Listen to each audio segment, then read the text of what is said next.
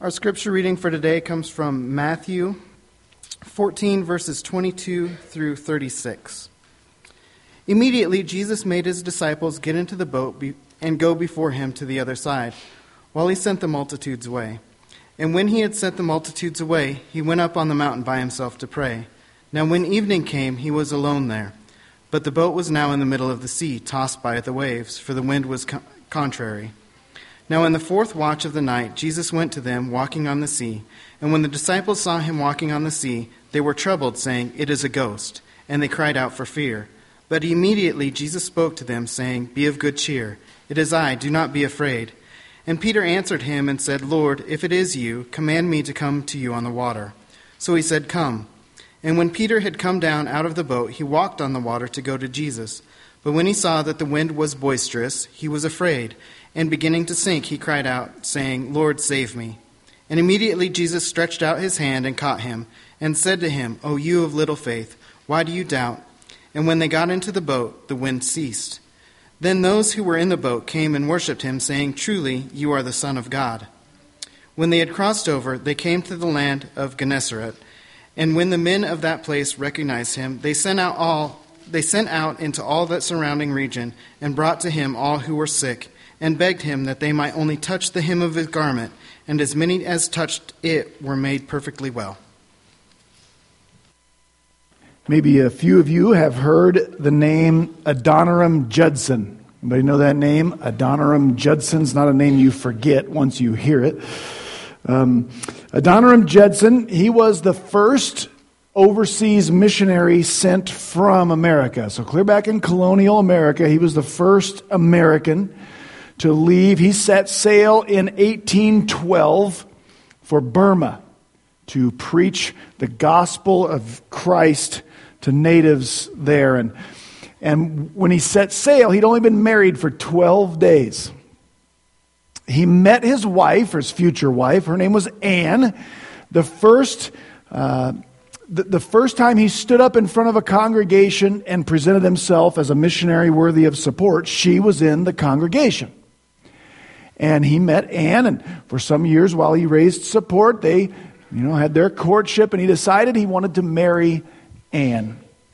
And when he asked his future father-in-law to give his blessing for their for their wedding, for their marriage, he was asking not just that could I marry your daughter? Will you bless that? But are you okay with me taking her to Burma what I'm going to read you is a letter, part of the letter that Adoniram Judson wrote his future father in law asking for Anne's hand in marriage. This was reported, we read this in uh, John Piper's book, Don't Waste Your Life.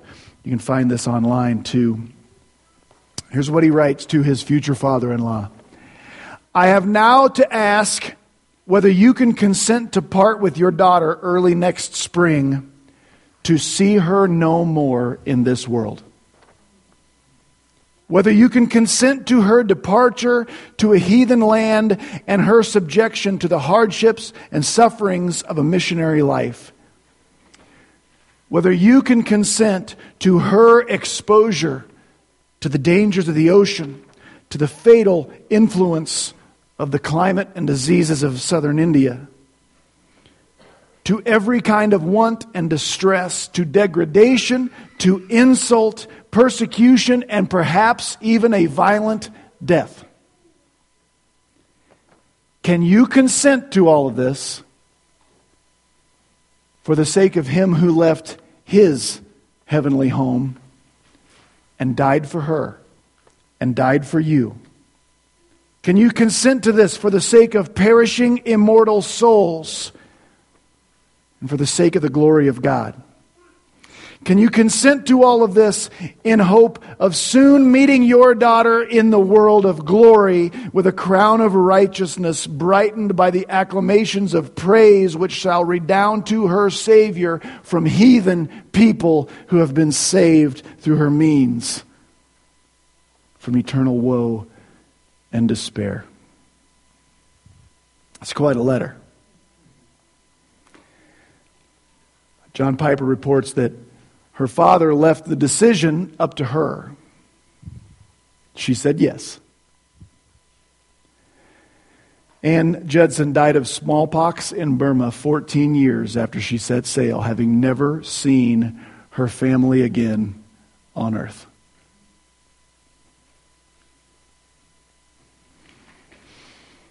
What would you have said if you were that daddy? If you're a parent and you have a daughter, or if you can imagine having one, or you have had one, or you hope to have one, would you rather give your daughter in marriage to someone who radically obeys Jesus? So radically that it controls his decision making, but he feels called to some place like Burma or if you're honest, would you rather give your daughter to a nice, kind, safe, local unbeliever? Or even a nice, safe, local professing Christian whose life really bears no difference to anyone else that lives here in southwest Nebraska? Now, don't get me wrong. I, I do not mean to pretend to say that only the only real Christians are one who sign up for overseas ministry or or uh, full time ministry of any kind. I do not mean that at all. But every single one of us who call ourselves Christians are called to a kind of obedience that seems very radical and strange, where our lives are, are more than just doing whatever we want and trying not to be bad. We're called to a kind of obedience where we search for what the Lord wants us to do, and then we have the courage to be obedient to it. And you know what stops us from living like that? Because deep inside, we all know if we live life like that, it will get scary in a hurry. Because God asks us to do things we are uncomfortable doing, that are scary, that make me nervous and make my palms sweat and gives me butterflies in my tummy. But P.T. Forsyth was correct when he wrote, The first duty of every soul is to find not its freedom, but its master. The first duty of every soul is to find not its freedom, but its master. Who will my soul's master be? Me or him?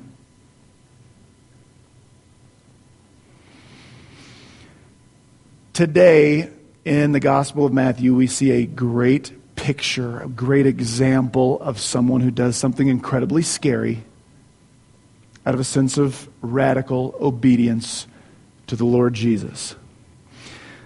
We pick up sort of halfway through a story today. Last week, we studied the first part of what Jason read for us. Jesus had sent the disciples out into a sea he knew would be stormy to row against a fierce wind, to get nowhere. It was a scary situation, and he walked out on top of the, of the stormy sea toward them. And we learned lots of great lessons last week about living life as a disciple when life gets stormy. And I won't rehash those most of them this morning. Today, the focus shifts a little bit. Today, the focus shifts and, and, and, this part of the walking on water story is only told by Matthew.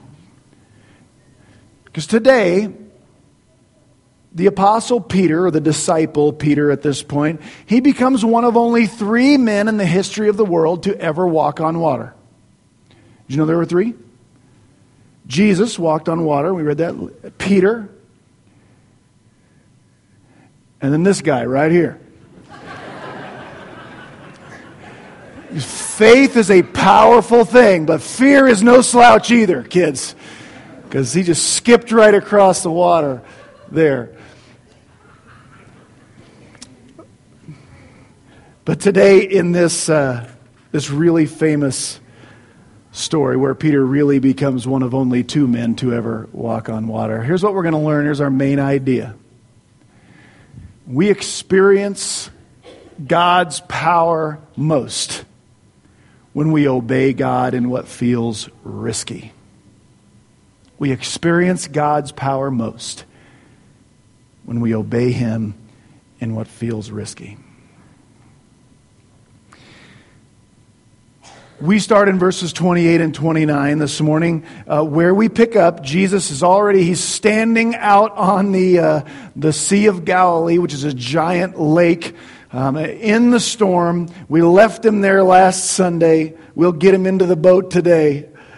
Uh, and he has just called out to the disciples who are terrified have courage, do not be afraid. And then he said, Our English Bibles say, I, um, It is I. And I taught through the last week how really what Jesus does is proclaims the Old Testament name of God for himself. I am. Jesus, do not be afraid because I am. The great I am is here. And last week, one of the lessons was the, the, the, the antidote for fear is not the absence of storms, but the presence of God. And he's just called, you know, called that name out and commanded the disciples to not be afraid. And in verses 28 and 29, we see that Peter has caught on to that lesson. He has taken it to heart very quickly. Peter takes a lot of criticism from preachers like me. Uh, Peter's one of those characters in the New Testament that makes us feel good about ourselves because Peter likes to talk before he thinks and he likes to stick his foot in his mouth and he denied Jesus three times and Jesus still liked him and it makes us feel better about being us because Peter was like Peter. But don't be too hard on Peter. There's a reason. There are reasons that Jesus made Peter the handpicked leader of this group of disciples that would become the church. And he absolutely was. His name is always listed first. When the disciples are listed, he was the first among equals. And he earns his stripes today. I admire the heck out of Peter for what he does in this passage. What he says here today can be misunderstood pretty easily by us in English. So Jesus is standing out here on the waves. He says, do, do not be afraid. Have courage. I am ego eimi in the Greek. And Peter says to him, Lord, if it is you, order me to come to you on the water. And that can sound like he's putting Jesus to the test. It can sound like Peter's saying something like this If you really are who you are claiming to be, and I'm not sure, then you order me to walk on water, you make me walk on water, and then I'll believe that you are who you're claiming to be. Please don't understand this uh, story unfolding like that, because that's a misunderstanding. In the Greek, this is something called a first class conditional statement that Peter makes right here. I'm going to spare you the giant Greek lesson because I gave you a big one last week. But just know this that means that what Peter is, is saying here, he assumes to be true. So understand this more like this Peter says, Lord, since it is you, or Lord, if it's you and I'm assuming that you are who you just claimed to be, then command me to come out there. Here's what's happening Jesus just taught. You don't have to be afraid if you're with me. You don't have to be afraid because I am is with you. The great I am is here. And Peter quickly puts two and two together and does this. All right, I get it, Lord. The best place for me to be is wherever you are. But I'm in here and you're out there. So if the best place for me to be is with you, then I'd rather be with you even if it's out there on top of a stormy sea. But I want you to notice something else. He so much does not put Jesus to the test. He does not jump out of the boat and try to walk over there and make Jesus save him until he does what? He asks, You command me to come out there and I'll do it. But if it's not what you want me to do, I'll stay right here. Thank you very much. Jesus is, excuse me, Peter is looking for the path of obedience. And he has the courage to obey, even if that path is very scary. I think Peter's, he's way ahead of where we, we give him credit for. I'll, I'll walk out there with you if it's what you want me to do. You know, the Sea of Galilee is over 140 feet deep in places. It means you could take our elevator and drop it in there and, and never see it again. It's a stormy sea. It's 140 feet deep. He's wearing a tunic. You ever tread water in a tunic? That can't be easy. But he says, if, if that's where you want me, I'll do it. And this is not taking risk for risk's sake. He asks for the command and then he obeys when it's given. It's given in verse 29, one word come. And Peter doesn't say, Well, now wait a minute, Lord. Before I step out here, let's talk few, uh, a few things here. How's this going to work? No. Come. And Peter climbs out of the boat and begins to walk toward Jesus. He looks for the path of obedience when it is given he obeys. It's like there was a miracle waiting to happen. But if Peter doesn't look for the path of obedience and if he doesn't have the courage to get out of his boat, he misses out on the amazing thing God wanted to do. We'll never walk on water, at least not in this life. But what incredible things do we miss? by refusing to do anything that takes real faith, by refusing to ask, God, what is it that you want me to do? And having the courage to do what He lays on our hearts. What do we miss out on? Because we choose what looks like safety or comfort over the radical obedience to the Lordship of Jesus. I promised last week there were 11 points in these two weeks, and by the way, that was point seven if you're keeping track. So, the first thing we learn, and the main thing, we experience God's power most when we obey Him in what feels risky. Next thing we learn comes in the first part of verse 30, and it's this We fail in our faith, we fail when we focus, when our focus turns more on us and more on our circumstances than on our Lord and on obedience to Him. We, we tend to fail more when we focus more on us and our circumstances than we focus on the Lord and obedience. So Peter was doing, he asked for the path of obedience. He obeys. He's doing just fine. And then a funny thing happens on the way to Jesus. He sort of takes stock of where he's at. And he begins to ask himself, What the heck am I doing out here? This is crazy. We're told simply, our, some of our English versions insert some more words, but really it just says in the Greek, he saw the strong wind. And we know that he had to see more than that because you can't see wind. You just see what wind does. So he sees the churning uh, water. He feels spray all over him.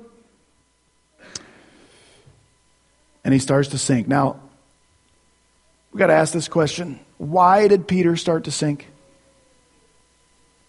Why did Peter start to sink? It's, real, it's important to get to the right answer to that because here's what the answer is not. Well, he, his faith waned. When he had faith, he was up here, and when his faith failed, his lack of faith made him sink. I would say no. Because Peter's faith that Peter could walk on water is not what made him float in the first place. The power of Jesus Christ made him walk on the water, not the power of his faith. If you don't believe me, go out to Enders after church and you practice believing as hard as you can and see how far you make it walking across the lake. Right? the miracle doesn't come based on the, the amount of Peter's faith. The miracle comes by the power of Jesus Christ. And Jesus, seeing Peter's fear does an object lesson here. This is an object. Was, was Jesus ever not in control at one second in this whole story? No. He was in control the whole time. He's still there. He made, G, he made Peter walk across the water. He made Peter start to sink. For an object lesson, and here's what it is Peter, when you take your eyes off of me, when you take your eyes off of me and obedience to me, and you begin to pay more attention to the scary stuff around you, and the depth of the sea, and the fierceness of the storm, and you think that that, you begin to think maybe that's stronger than what I did have my eyes on, that's when failure begins to happen. You see the object lesson there? Hey, Pete, Keep your eyes on me. Keep obeying me. Take your eyes, take your eyes off of the wind and the waves. Right here, Peter.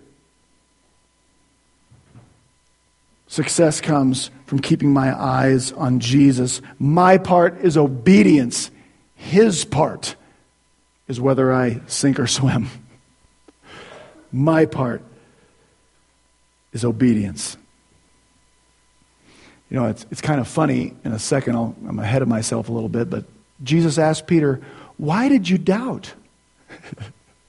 yeah, I, can you imagine what Peter wanted his response to be? What, are you serious? Did you see where I was? It's 140 feet deep, wearing a tunic. These aren't swim fins, they're sandals. Hmm. Listen, this should be its own point. Take this one home with you. I think I did sneak it on the screen later. If the danger in your life comes from obeying Jesus, you have nothing to fear. If the danger in your life comes from obedience to Jesus, you ultimately have nothing to fear. That's what keeps us from obeying Jesus because we know He will ask us to do scary things. But here's a newsflash for you life's going to be scary anyway. This is a scary world. It's a fallen world. It's going to be scary. It just as well be scary for good reasons. It just well be scary in a way where I get something out of it someday. And if the fear and the danger, fear I feel and the danger I face comes from obedience to Jesus Christ, ultimately I have nothing to fear. Now, the most comforting lesson comes in the second part of verse 30 through verse 32. And that's, that's where we, we learn that Jesus saves us even from our failures.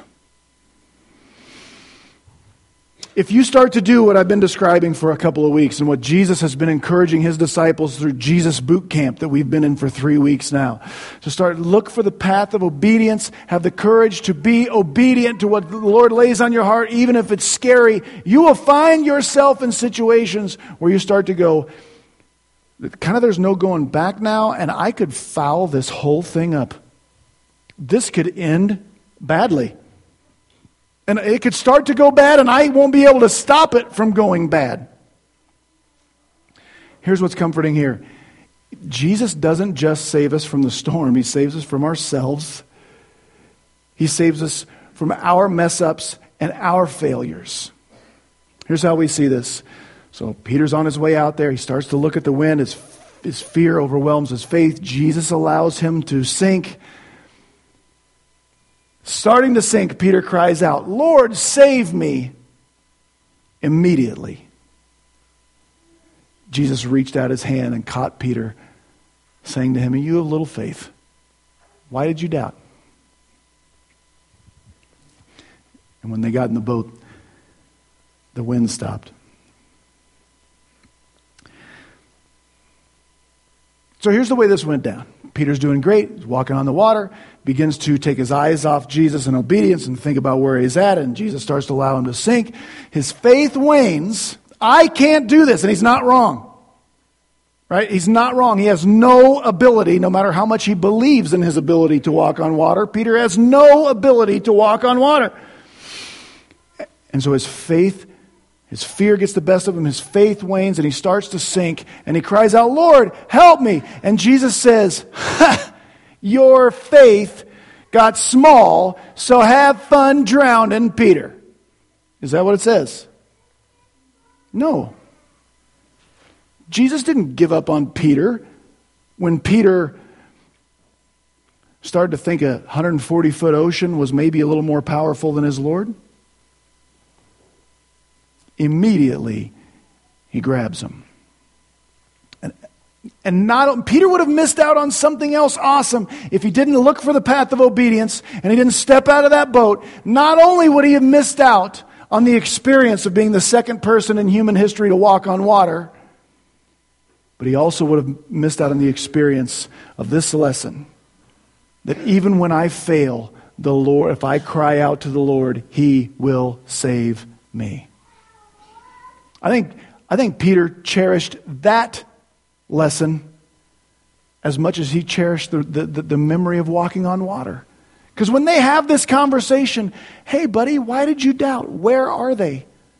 They're still out in the middle of the Sea of Galilee. They're outside of the boat. Jesus is standing on top of the water like he's on the pool deck. And he's saving his friend, and they have this little conversation. And if Peter doesn't get out of the boat, he not only misses out on walking on water, he misses out on the reminder that, hey, that even if I mess this up, my Lord will not. I can only fall so far and fail so deep. When I'm obedient to him, he'll save me from the storm and he'll save me from myself, from my own weakness. By the way, notice Jesus calls him you of little faith, not no faith. Doubt is not the same thing as rejection. It's not the amount of faith you have that saves you, it's the object of your faith that saves you. If I believe in the Lord Jesus, I will be saved. My doubts and fears and all that other stuff, that's how I grow through that stuff. I grow my faith. But I don't get to heaven and Jesus doesn't have a, measuring cup to see how much faith I had. It's who, who did I have faith in? And He'll save us even from ourselves. Last thing we learn in this, this part here for sure is that the sort of radical obedience to Jesus that I'm describing always leads to the worship of Jesus. Verse 33 reads simply Then those who were in the boat worshiped him. So they get in the boat, the, the waves, the wind stops, the sea is calm, and the disciples they begin to worship Jesus, saying, Truly you are the Son of God, which is a way of saying you are equal in essence with the Father. Here's another really clear indication that Jesus was God. Jesus was divine. Okay, so when the nice people knock on your door and start to hand you literature and explain to you how he really isn't God, they don't believe the Bible. They are not Christians. Okay, the first two commandments in the Ten Commandments make very clear that no one is to worship anyone or anything that's not Yahweh, the God of Israel, right? Don't make an image, don't worship any other, don't have any other gods but me. When they're in that boat and the disciples worship Jesus and Jesus accepts that worship, there are only two possibilities. Either Jesus is violating the law of the God of Israel, or Jesus is the God of Israel. And there are not there's no other possibility. Either he's God or he's breaking the law of God. The disciples have come to the understanding that he is God. And the sermon I'm going to study for this week, and we'll, we'll, you'll hear the sermon about a month, Peter will make very clear that they believe him to be God, divine. All right? But that's not the main lesson I want you to know this morning. That was extra. The main lesson is this obedience to Jesus leads to worship of Jesus. Radical obedience. Obedience where we obey him in what's scary leads to worship of God. Here's why. All right. The disciples have seen Jesus do lots of miracles by this point, right? This is the first time we've ever seen them worship Jesus. Why now? Why this miracle? Why didn't they worship him when he cleansed the leper? Healed the woman with the bleeding issue? Raised a little dead girl? Why this one? Because for the most part, those other miracles helped someone else, saved someone else. This miracle saved them. They were scared for their lives. He saved Peter, like physically. If it wasn't for Jesus, it was glug, glug, glug, 140 feet down. When we obey in what's scary and we experience Jesus save us, it always leads to worship. This happens big picture when we understand our salvation, when we get redeemed, when I understand I'm a sinner, when I understand if I stand before God the way I am, I'm in trouble, I need a Savior, and I understand Jesus by accepting the wrath I deserved on the cross. That's what saves me. That leads me to worship Him because He's the only one who saves me. But it's not just that kind of salvation that leads to the worship of Jesus. When I obey, when I look for what God will live my life, but I want to do what you want me to do. And He lays things on my heart, and it's scary, and it makes me nervous and I walk by faith anyway. And I get to that point where either you come through, Lord, or my goose is cooked, or I get started doing something in obedience. I make a mess out of things. One, either I see, experience Him doing things through me I can't do, or I experience Him coming to my aid and saving me. And either way, it draws me closer to Him. It becomes real worship when He works through me and saves me again and again and again. Here's this is a sneaky little lesson here. It's not sneaky, but it's hidden about why his radical lifestyle of obedience to Jesus Christ is so important for the Christian. Because if the only thing I'm ever obedient in is stuff that I can do out of my self discipline and my talent and my abilities, in my heart, guess who I will give the credit? Me. If all I ever do that's obedient is be good in ways I kind of feel good about being good, and I really feel superior to other people who don't do these things, if that's the only kind of obedience I have, that builds pride and self righteousness. Because I really don't, in my heart of hearts, feel like Jesus is saving me. I feel like I'm a pretty good dude. But when I ask, Lord, what do you want me to do? And I sort of start walking that plank, and I do stuff that actually takes faith, and Lord, if you don't come through and I can't do this, when He comes through one way or another, that's what draws me closer to the Lord Jesus. That's what brings worship out of my heart. Does that make sense? Radical obedience leads to the worship of Jesus. Every person who calls him or herself a Christian wants to be close to God, wants to feel close to God, right? But to be real honest, we have some wacky ways of trying to feel close to God. Trying to feel close to God d- does not come like best and most through like weird experiences and getting the music just right and whipping ourselves into a frenzy. It doesn't come from weird incantations and chanting. It doesn't come from prophets and visions and spiritualistic experience. You want to feel close to Jesus? Get out of the boat. Do something where that he wants Christians to do that makes you nervous and watch what he will do through a lunk like you. Where he does something you couldn't have dreamed you could do, or he saves you from your own failure of doing it, but one way or the other. That radical obedience to Jesus Christ is what brings closeness to Jesus Christ. It has always been that way. I think I summarized some of this stuff. We experience God's power most when we obey Him in what feels risky. That happens when we orient our life based on the search for His desires and we focus more on His desires and our obedience to His desires over our own circumstances or whims or fears or wants. And we do this knowing He'll save us even from our own failures. And always in the back of our mind, understanding if the danger we feel comes from the obedience to Him, we have nothing to fear. And all of this will lead to worship and closeness. Growing closeness in my relationship to Jesus.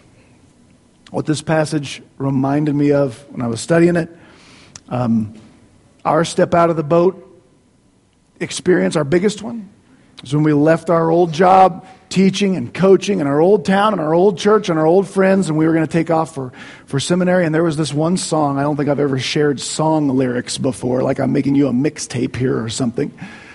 But um, there's a song, it's not a popular song. It's by a group called Casting Crowns. It was just a space eater on a CD that they put out. It was called In Me. It was written about this. The first verse was written about Peter stepping out of his boat uh, people doing things that are scary but obedient. This became the Maxwell family theme song back in the day for, for a time. We about wore this thing out, but I'd be surprised if anybody's ever heard it. It's called In Me. It goes like this If you ask me to leap out of my boat on the crashing waves, if you ask me to go, preach to the lost world that Jesus saves, I'll go, but I can't go alone because I know I'm nothing on my own. But the power of Christ in me makes me strong because when I'm weak, you make me strong. So we have to make ourselves weak before we feel His strength. When I'm blind, you shine your light on me. Because I'll never get by living on my own ability. How amazing to find. Uh, excuse me, how refreshing to know you don't need me. How amazing to find that you want me. So, I'll stand on your truth and I'll fight with your strength until you bring the victory by the power of Christ in me. Pray with me. Heavenly Father, thank you for. Um, thank you for this beautiful uh, little lesson of the Apostle Peter having the, the desire to be with you wherever you are and the courage to follow in obedience to your command to come. Lord, like Peter, we have no ability to do anything of any lasting impact.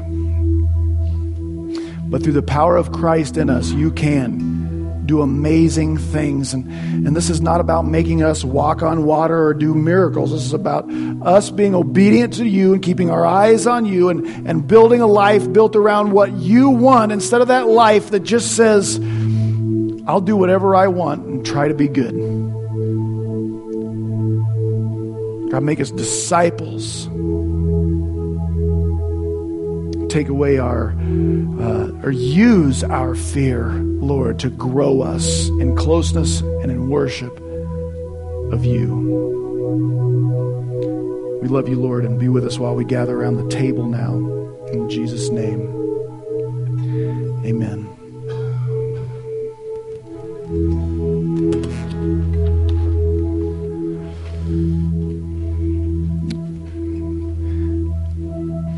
Um, I left a little part of the passage that Jason read out. Did you notice that? At the very end of this, after that unbelievable experience, we read this. After they'd crossed over, they came to, to land at Gennesaret. And when the people there recognized Jesus, they sent word into the surrounding area and they brought all their sick to Jesus and they begged him if they could only touch the edge of his cloak. And all who touched it were healed. Here's why I add this on to today's passage. I would just love to go sit with the disciples and watch this. They've just seen Jesus walk on water and he's pronounced the, the name of God and he they watch Peter walk on the water, get saved. The whole thing they worshiped him in the boat. They get to the other side and here come these people and they just want Jesus to do for them what he's been doing. Make me better, heal my just let me touch the edge of your cloak. Or the disciples thinking, people know who this is? Like, we know who this is. If you knew who this was, maybe you'd ask him to heal more than your disease or your ailment or your disability. We've just seen him cross through the storm right on top of it. And here's why I use this for a little communion text today. Because there was another storm that Jesus walked through. Only he didn't stay on top of the storm. It was the storm of the wrath of God that was aimed at you and aimed at me. And rather than staying above it, he allowed himself to be drowned by it. Was completely submerged under the wrath you deserve for your sin and he died. And he rose again because death couldn't hold him, the grave couldn't keep him. And he got to the other side and he says, Just come touch the edge of my cloak, just a little bit of faith, and I'll heal you forever and ever and ever. In some ways, you and I are like those people at Gennesaret. After Jesus has passed through the storm and he presents himself publicly and says, We come here and be healed. What we commemorate at this table is the symbol of the storm that Jesus passed through, not the one on the Sea of Galilee, the one that was the wrath of God aimed at us and he allowed himself to be drowned in what you and I deserved. I'll pray for the bread as guys come help me uh, pass this out to our church family here. Heavenly Father, um, it would do us no good to try and be obedient to you if you, Lord Jesus, hadn't taken our place in the storm if you hadn't crossed through the storm of the wrath of God and been drowned by our sin, we could obey all we wanted and be lost all the more. But you stood in our place, you passed through that storm, and now here on the other side, we come to you to heal us so that that becomes effective for us. Thank you for for dying in our place, for being slain by the storm. We love you, Lord, and pray that you would bless our time in communion. In Jesus' name.